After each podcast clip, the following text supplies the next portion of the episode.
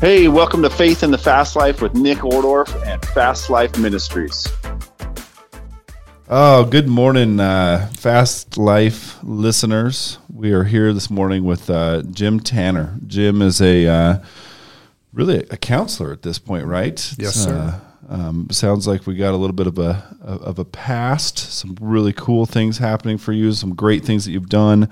I know doing the research, you, you've been a pastor, you've been a firefighter, uh, EMT, is that correct? Yes, sir. EMT and also a dispatcher, which I, I once was a firefighter for the city of Pueblo. So we have that in common as well. Um, I'm working on becoming a pastor, so that's common. Uh, we got a few things. We're on, we're on a level here. Um, man, listeners, we're, we're just here to capture a story. We're going to be a little bit different today than, than some of these other podcasts. We're really going to touch in on on a touchy subject, I guess we'd say. Um, something that many people may not want to hear, but we're just praying today that God will take this story and just reach a few people out there. So maybe whoever's listening, uh, maybe maybe it's you, maybe it's somebody you know. I know there's going to be some cues and some things in here that are going to help us, and we're we're going to dive into sex addiction and pornography today. So, Jim, welcome to the to the podcast. Thanks so great to have me. you here. Um, Tell us about it. That's that's what's what's your story, Jim? Well, you know, I grew up in uh, upstate New York. Everybody thinks New York is just a big city, but there's actually a pretty portion of it too, with trees and what we call mountains, but people in Colorado will just call rolling hills. Yeah, rolling, rolling hills of uh, upstate upstate New York. New York. And um, when I was five years old, my mom left me, my brother, who was four years older than me, and my dad and uh, we just it was us and we grew up together. And when a child loses his mom uh, that young that that's a major issue. And i started seeking validation in my life. My dad great father but he had to end up working like 60 65 hours a week just to help us survive. And uh, you know that coin term latchkey kid happened in the 80s that that was me and my brother. Five five years old nine years old getting off the school bus with the key wrapped around our neck. We'd come home and no supervision. And uh, i was looking for validation looking for comfort. And uh, i found a penthouse magazine in my dad's bedroom. And uh, the women in there never told me no and uh, so at five years old, I started this addiction um, that a lot of people don't think sex and porn is an addiction, but it meets all the models. It, it is a chemical addiction, it's just natural chemicals. And they've actually done MRIs on addicts that shoot up with heroin and porn addicts. And when they see porn and masturbate, that, that the amount of chemicals that get released in the head is much more because our, our body is wonderfully made. Right. And in the right context of sex, it's meant to be this powerful release. But when you start using it for wrong, it uh, it starts hijacking the brain. So at five years old, I find this penthouse, and that sends me down a road of not trusting people, um, finding my validation in uh, magazines and HBO specials late at night when my dad was asleep. And um, then just in my teen years, multiple women. Um, I went to Bible college and I just felt like a heretic the whole time. But I, I got married. I pastored a church as a youth pastor for a little while. And um, this whole time just having this secret life that nobody would know about. So this is similar to that. you know, for the listeners that that have, have heard my story, one of the very first podcasts, that's that living in that darkness and kind of that dual role, right? Like you one you're walking a fine line and one one side's in the dark, one side's in the light, and it's it's pulling on you. And it also touches a lot on what we talk about in general. You know, I wasn't always a believer. Um, you know, it, it, it, took me a while. It, God was calling me, but I went through a lot of darkness.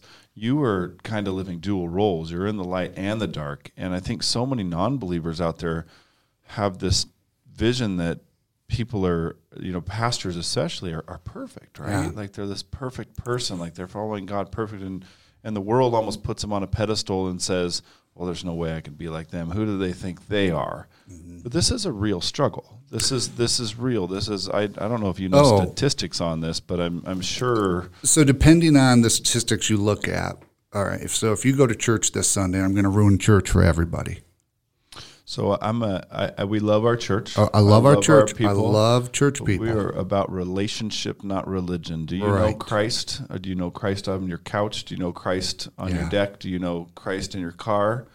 Are you having a relationship with Him? So that's Fast Life Ministries is all about pushing the relationship, not the religion. Right. religion. And when I was in my addiction, you know, I'd be preaching that and looking at pornography in my church office. So there's this disconnect. There's this, I called it the dark closet in my heart that nobody could get to.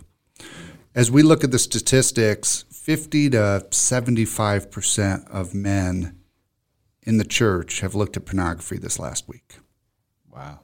What about so? What about in the world alone? Because I've been I've been struggling with this one in my head a little bit. Like, what is that percentage of men that have looked at pornography this week? When we look at that, it, it, it's pretty similar. I have seen up to 90%.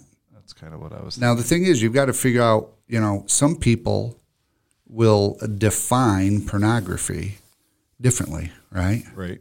Well, just looking at a penthouse isn't pornography. Just looking at swimsuit issues, not pornography. So, you know, you look at these studies, um, and sometimes you can't even tell what they were defining it as. You know, I, I personally define um, my sobriety as no sexual gratification outside my marriage.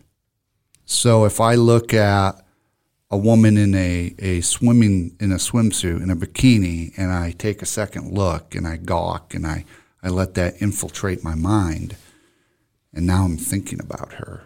Well that makes me get that little tingle in my head, right? And so for me, that I don't even let myself do that. I don't I don't let myself take second looks. So similar to the, you know, the addict. You know, me being the addict or the alcoholic. Um, you know, you you, you can't take that one drink, right? You can't have just one hit of anything. You can't just do one. There is no one. One is one is too many and and never enough all at the same time. So similar in that that sense. If if you're looking at a woman that way, if your mind starts to fantasize that way, so I imagine you've developed tools over the time and and steps and stuff like that um, to help help take care of that. Yeah. So one thing I have when guys come in my office, I haven't put a little rubber band on their wrist. Well, I haven't put a big rubber band on their wrist. And every time they are tempted, every time they want to take that second look or look at pornography, I have them snap their rubber band. Because what happens is we create connections in our brain, synapses, and um, we've got to break that. You know, it's it's like your body's like, ooh, good looking woman, and and you want to go somewhere in your head, and we've got to break that. And then the other thing I have them do is when they snap that rubber band, I'm like, you've got to look at every person as a wonderfully created person of God, because we are. We're all God's children. He created all of us. Yeah.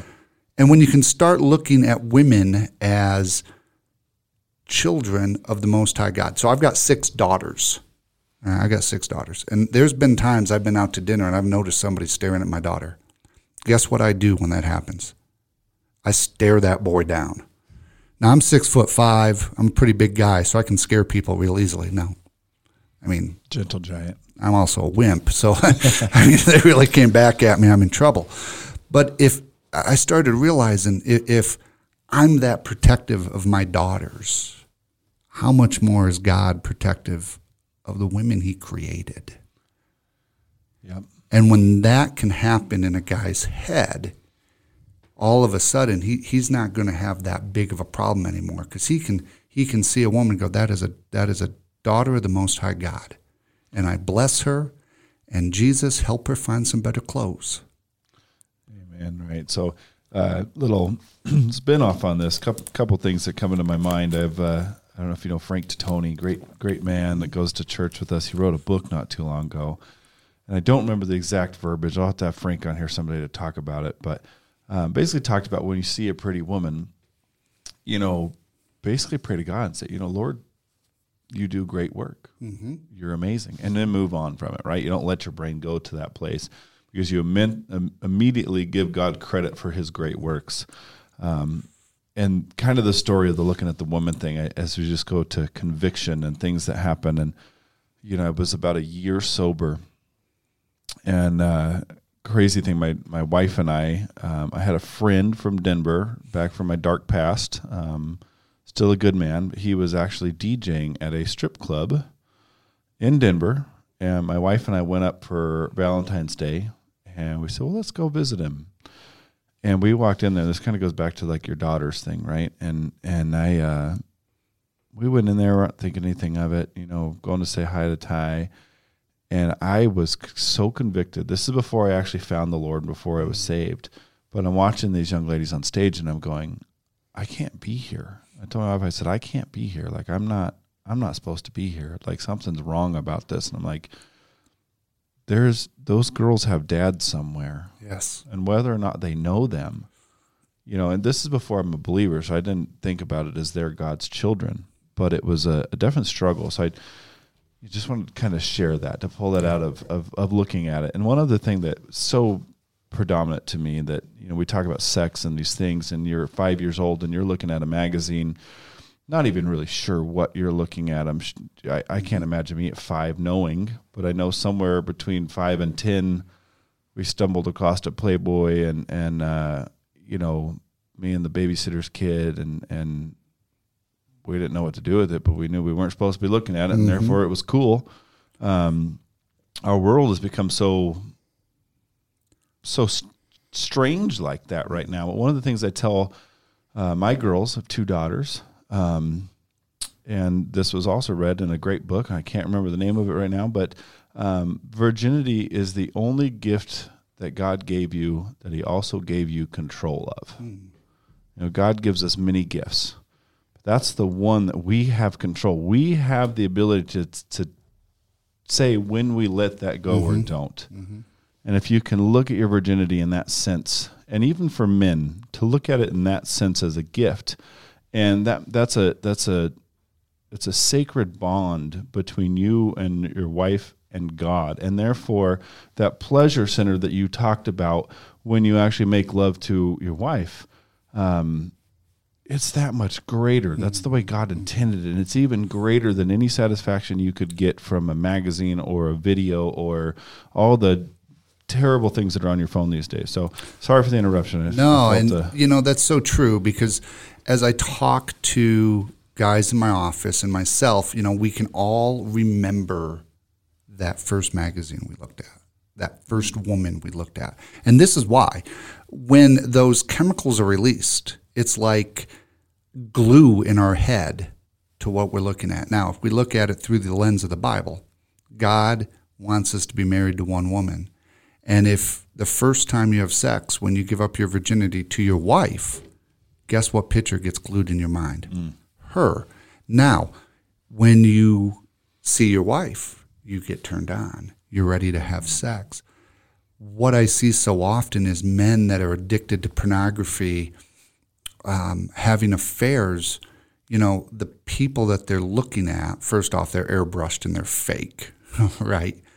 They don't look like their wife and now, after years of getting turned on by what they're looking at, their wife doesn't look that way. And of course, as we age, things change, right? And now they're looking at 20 something women that are airbrushed, and then they look at their wife, and all of a sudden, why can't I get, why can't I have sex with my wife? Why do I have dysfunction? Right. Well, it's because your brain is wanting to look at X, not your wife. But if we follow God's design, the person that you have sex with should be your wife. And now when you look at her, your brain goes, all right. Yeah. That's a huge one for our young listeners out there mm-hmm. is to, to keep that in mind. There's so many things that this world can grab a hold of you and pull you in so many directions. I know, obviously, Jim knows um, God has a big plan for us. If we follow his plan, it could just be so much more rewarding for all of us. Uh, tell us a little bit more, Jim. I know you, you talked about being a firefighter. Um, actually, haven't talked about being a firefighter. Forgive me on that. You Um, talked about that. I talked about you being a firefighter. Um, tell us more about that. Let's get a little bit more of the history of you. You've talked about five years old. You've you came through. You you kind of found the addiction, but where'd the rest of your life go? And and how did you end up here being a counselor with this? Like when did you know? What were the signs? Tell us tell us more. So I I went to uh, college to be a pastor in uh, near Scranton, Pennsylvania, and um, I got married, and I moved to Oregon. There was a church in Oregon that uh, was about to close down. Rural Oregon, Hermiston, Oregon. I love that place. I was there for 13 years, and I went to open up this church, reopen it.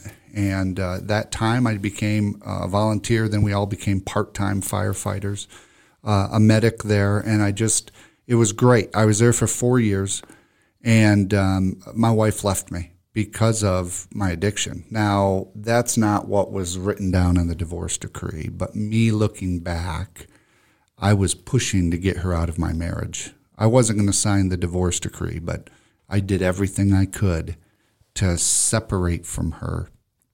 And uh, she left me. And, you know, I say she left me like it was her fault. No, I, I, I pushed her out the door. Right. And um, so at that time, I, I obviously wasn't a pastor anymore and uh, doing the part time firefighter gig. And then I got a job at this chemical depot in emergency management, doing hazmat, high angle, low angle, rope rescue. And um, during that time, we destroyed all the, the chemical munitions. And they came to me and said, Well, Jim, you know, we got to let you go or we can move you to Pueblo, Colorado. And I was like, where is Pueblo, Colorado? And uh, so, you know, I do like eating. So I said, okay, well, I'll move to, to Pueblo. And I moved here. And for three months, I lived in a hotel because my family was still back in Oregon, selling the house, finishing up school. And that's when my addiction came out. And I, I got caught having an affair. Um, working out at, at the Pueblo Chemical Depot. We found this great ministry up in Colorado Springs, Dr. Doug Weiss, Heart to Heart um, Counseling Center. And Dr. Weiss is one of the leading um, voices when it comes to sex addiction. He's been doing it for about 30 years. So we signed up for a, an intensive up there. I went for the intensive, um, went kind of kicking and screaming, not believing I was a sex addict. So let me back you up just a minute Okay. to cap something here. So you say you moved to Pueblo and your family came with you. But you're Three months later, but this is your divor- you're divorced at this time or are you remarried now? I was remarried at this time. Okay. Yeah. Gotcha. Just because you, you went from we talked about being divorced because your sex addiction pushed it away. But Now you found a new Yes. wife. You have Yes. kids with her now. So I had four children from my first marriage, Okay. a daughter. So I had all daughters, four daughters. I got remarried. She had a daughter. And then we had a daughter together. Okay. I don't know what it's like to have a boy. I've been blessed. God gave me a boy at the very end. So we have we have uh, two daughters and a, a little boy that three years old. He's into everything. It's it's uh it's an absolute riot. So, okay, so we're I'm back on track with you. So now Okay. we, now we're coming to Pueblo. Yeah. Getting in with so Dr. Weiss. Go into Dr. Weiss, kicking and screaming, not thinking I'm a sex addict, not wanting to have that label. And um, I remember being in his office on the last day, just going, "Oh my word, this is who I am." I'm in these groups with um, with other sex addicts, twelve step groups, and uh, one of my good friends, uh, Matt Peculio, up he, who works up there, he and I were in the twelve step programs together. And I remember I walked in on a Thursday morning to uh, his group. He was leading it, and there's a bunch of guys in there, and and I just looked at them all, and they all look at me, and I said, I don't trust one of you. And I used some words I won't repeat. And they all just laughed at me. And they said, Yep, we've been right there. Come on in, sit down. And um, listening to the group, I'm like, Oh my word, I'm just like these guys. But yet they had joy. They they had some healing under there. So this started this journey of driving to Pueblo, uh, driving from Pueblo to Colorado Springs once a week for uh, 12 step groups. And then I started our own group here in Pueblo West. And then I started back in college to get my master's degree um, to be a therapist. So I went to Adams State University, graduated in 2019, and I left my corporate gig uh, at the end of 2017 to become an intern with Dr. Weiss, and uh, was there for about two years, and uh, just felt God saying, "Hey, it's time to start bringing this message to Pueblo." So in 2019, I found an office downtown, and uh, here I am. Got, got it started, and I know you you speak of uh, Dr. Weiss in your YouTube videos as well. And there's a there's a book that he has out, right? Is that something you suggest to people? Yeah, so anybody who thinks they might be struggling with sex addiction, I, there, there's two books I would say. Um, one's called The Final Freedom by Dr. Doug Weiss, and the other one's called Clean. Um, both of them are very good.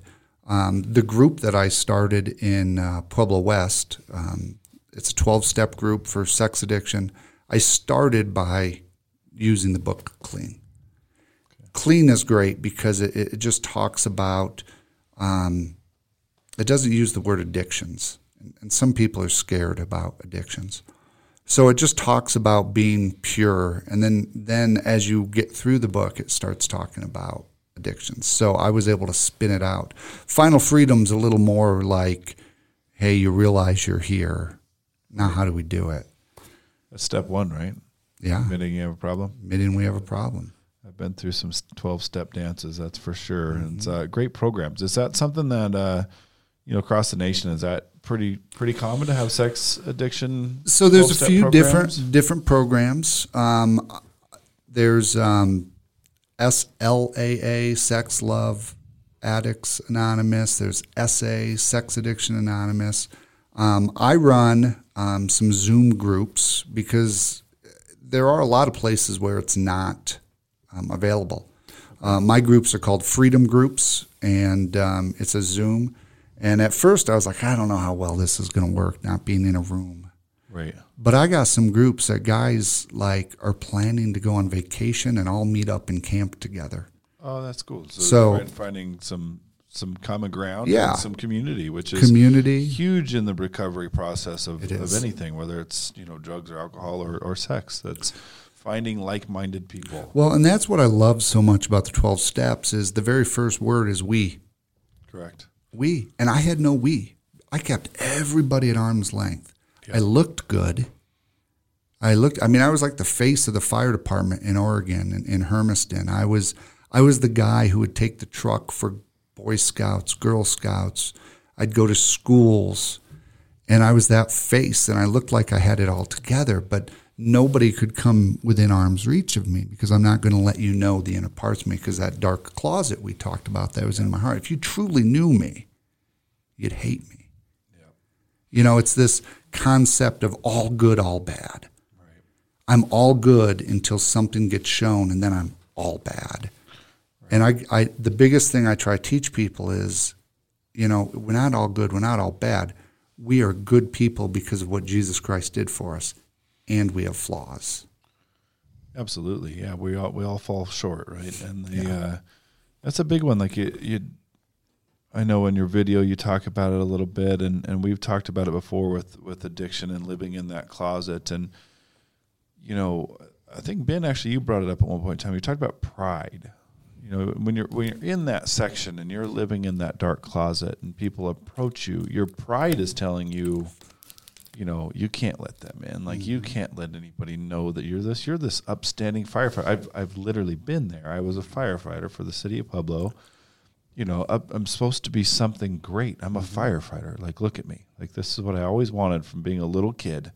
I can't let people know that when I get off shift, I drink for 48 hours straight and, you know, end up doing drugs and whatever else. They can't know that. Like, got to keep them at arm's distance. So yeah. I feel you there. And I think so many people out there struggling with that same thing. And I, I say to, to our listeners again, like, this sets you free. It does. It really does. Well, and look, not everybody's going to do what you and I are doing. You know, we're not. I tell people okay. there are tiers of people, right? Now, I, I won't share with you and the listeners everything I struggle with, but I got my guy. He's in Colorado Springs. We started recovery together.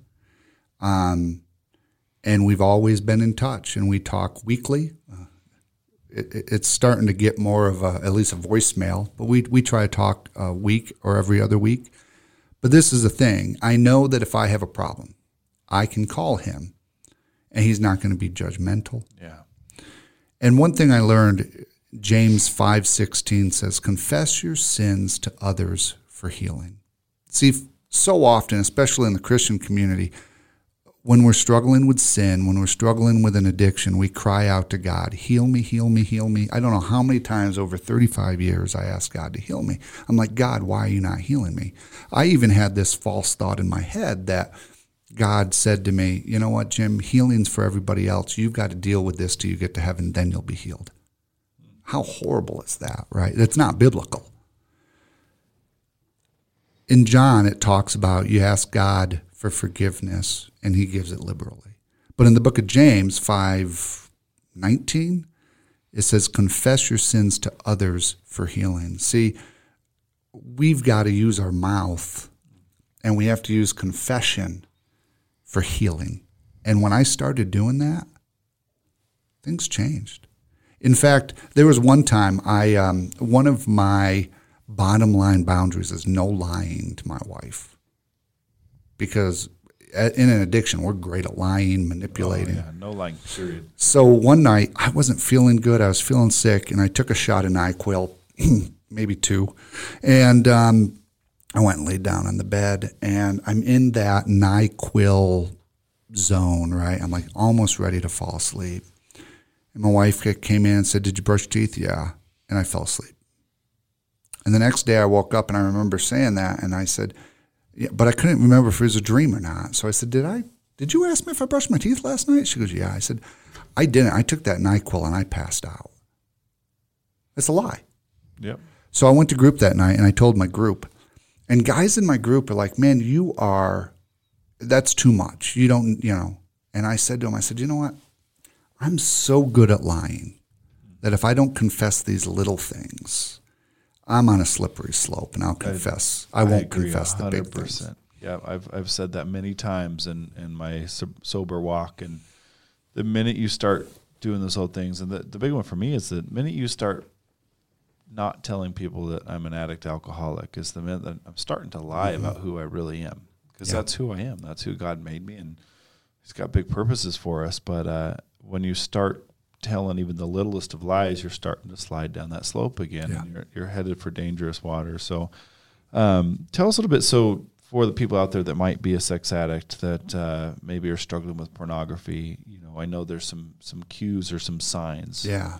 What are, what are those things that we can tell our listeners to? Yeah, so you've got to look at what's going on. You know, um, are you waiting for opportunities and longing for them. Like, you know, one thing I would do is um, I would if my if we were going to go to a party or a family event, I would all of a sudden become sick. So my family would go and I could stay home and and look at pornography and act out.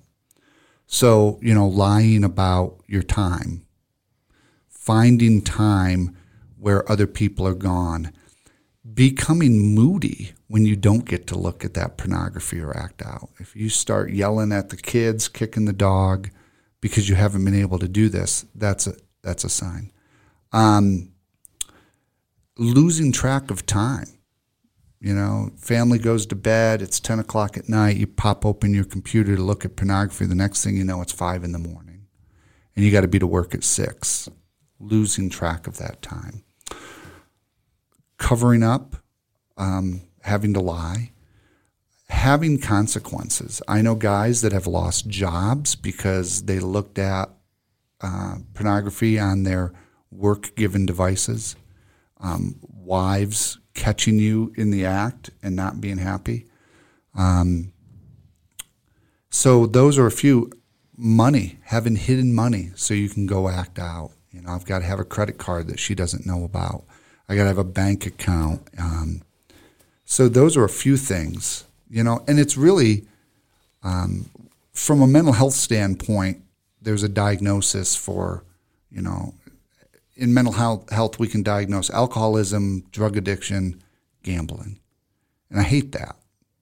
I wish they'd do away with that and just say addiction disorder because we can be addicted to anything. So I can take those um, all nine criteria for addiction and change it to eating toilet paper. You know, if you if you eat toilet paper, you could be addicted to eating toilet paper. Um, but those are what we look at. And when I get somebody in my office, th- those are what I go down. Hey, what did, what are these? And then I've got a full intake I take them through, which we don't have time for that today. But just over time, seeing what people what in their life, and of course using Dr. Weiss's material, um, we've got a very good diagnostic um, criteria that we can go down, and um, depending where they're at, coming up with a game plan of going forward. And so obviously this is some pretty, you know, heavy stuff. Um, you know, I know one of the other ones that that I used to do is that uh, I still find it a habit sometimes today. It's almost like if my wife grabs my phone for any reason, I'm almost mm. like unsure for a second, but I'm like, wait a minute, I'm not that person anymore. I'm not an addict. I'm not a but in the days when I was using cocaine and the, the pornography went hand in hand with it, if somebody grabbed my phone, I was nervous about what they could find in there, right? Mm-hmm. Mm-hmm. So I'm sure that's a sign for for so many people as well, right? You're yes. you're clearing your search history, you're doing all those things to try to hide this thing. That's yeah. that right there is a sign that you are in the darkness. If you're having to hide from others, you're hiding in the darkness, and Satan has you exactly where he wants you to be. Um, what would you say to people that that maybe they're not this deep, maybe they're not, you know, becoming sick for that family event or or you know staying up till five in the morning, but on a daily basis, teenagers, college kids, adults using pornography to get that fix instead yeah. of that. What what do we tell those people that aren't at this level yet, but are right there on the edge and, and they're they're quote unquote flirting with disaster? Yeah. Well, this is the thing; it's a slippery slope and the sooner you can stop it, the better. You know, I love in my group when I get a 20 something because I tell them all the time, I wish I would have been strong enough to stand up and say, I got a problem. Um, you know, if you're struggling with that, the first thing I do is you got to confess it to somebody. Yep. And then you got to find somebody who is trained. I, I don't know how many men have come to my office and they've gone to counselors who have no idea about sex addiction. You know, it's kind of like a specialty. You wouldn't go to a podiatrist who is a medical doctor and say, I'm having problems with my heart. I need you to treat my heart. The right. podiatrist would be like, I don't know how to treat your heart. I can help you with your ingrown toenail. So you need to find somebody who, who is trained in this, who can help you. And I tell all my clients, you know, uh, my goal as a therapist is not to keep a client forever. I mean, I got to keep food on the table for my family. God has always brought me clients. What I want to do is get you to where you don't need me anymore. And I have many clients who I've seen for a few months and then they go away and, and then they come back every six to eight months just for a tune up. They say, yeah. I'm starting to circle the drain. I'm like, well, call me when you're circling, not when you're in the drain. Right. So if you're in that point where you're like, man, I'm looking at pornography, I'm feeling horrible about it, I don't like what I'm doing, confess to somebody. Go to a pastor, go to a family friend, somebody you can trust. You don't want this blurted all over town. And then find somebody who's trained in sex addiction that can, you know, do an intake on you and see what you need. Because I'll tell you what, you know, we, we have something in the groups I leave, we, we call them the five commandments. Pray in the morning for your addiction. You know, God, help me today to stay sober, not look at women, and keep my eyes on my wife. However, that looks for you. Next, go to group. Go to a group at least once a week. Next is make phone calls to men in that group daily. Just check in hey, I'm struggling today or I'm doing good today. That helps us we rewire our brain from hiding to being in the light and telling. Next is reading. When I got into recovery, I was 40 years old and I I never read a book. And I was proud about that. If, if a book is worth reading, they'll make a movie out of it. Um, I read up to seven books a month now, and it's all about flushing our brain, putting good information in. And then, lastly, before you go to sleep, pray again. Father, thank you for sobriety and help me stay sober tomorrow. Those things, those five commandments, I think are just bedrocks. You know, when we can be in a group of like minded people, when we are not afraid to reach out and talk to them, when we're reading material to help us, you know, so many people spend hours a day, a week looking at bad things. Well, now we got to flip that and start putting some good stuff in there. I don't know if I answered your question, No, if I went off on a tangent. No, it's it's absolutely perfect. It's uh, you know, those five things, and for those people, you know, that maybe you know we talk about having somebody to talk to. I know that there was times that my pride when I was in my addiction, I felt like there was nobody I could talk to, and that's another lie that we start to tell ourselves that you know nobody's going to understand this. I can't tell anybody because I'm I'm living a lie. Um, at the time, I found a forum, however, on Facebook that had had a little bit of help, but it, it it started me down that hey, I'm not alone. I can go get help again. Is there things like that exist as well? There are forums um, on Facebook on different things like that that people can get a hold of, or is it You know, I know Dr. Weiss has some Facebook stuff out there, okay? groups out there. Um, and I know um, SA, SLAA also has those. So if you search those, you can find those. Okay. What about for uh, people getting a hold of you? So the way to get a hold of me, a couple different ways. Um, of course, go to my website, thenextrightchoicecounseling.com. From there, you can find, um, you can email me, um, or you can email me directly, jim at tnrccounseling.org. Um, or you can call me, 719 766 9299. Yeah, lots of options here for uh, to get help from Jim. You know, no matter what level you're in, where where you're at, if you even know you are, maybe you know somebody is, maybe a spouse is listening right now and they're looking at these signs and saying, "Man, like maybe I need to get my husband help or, or my wife help." And there's another thing that we we don't even talk about. I think that uh, everybody just assumes that that pornography addiction and sex addiction is a male thing. Um, I am sure that there's a whole nother episode that we could do just on the women's side of it. We'll leave it alone for today. Jim, we're so thankful for you to be here with us and uh, from, with our listeners. And um, as always, guys, fastlifeministries.com to give and keep this podcast and the whole ministry mission going. We just appreciate the time on the air with everybody. And we will sign out for today. Jim, thank you again. Thanks for having me. Have a great one, guys.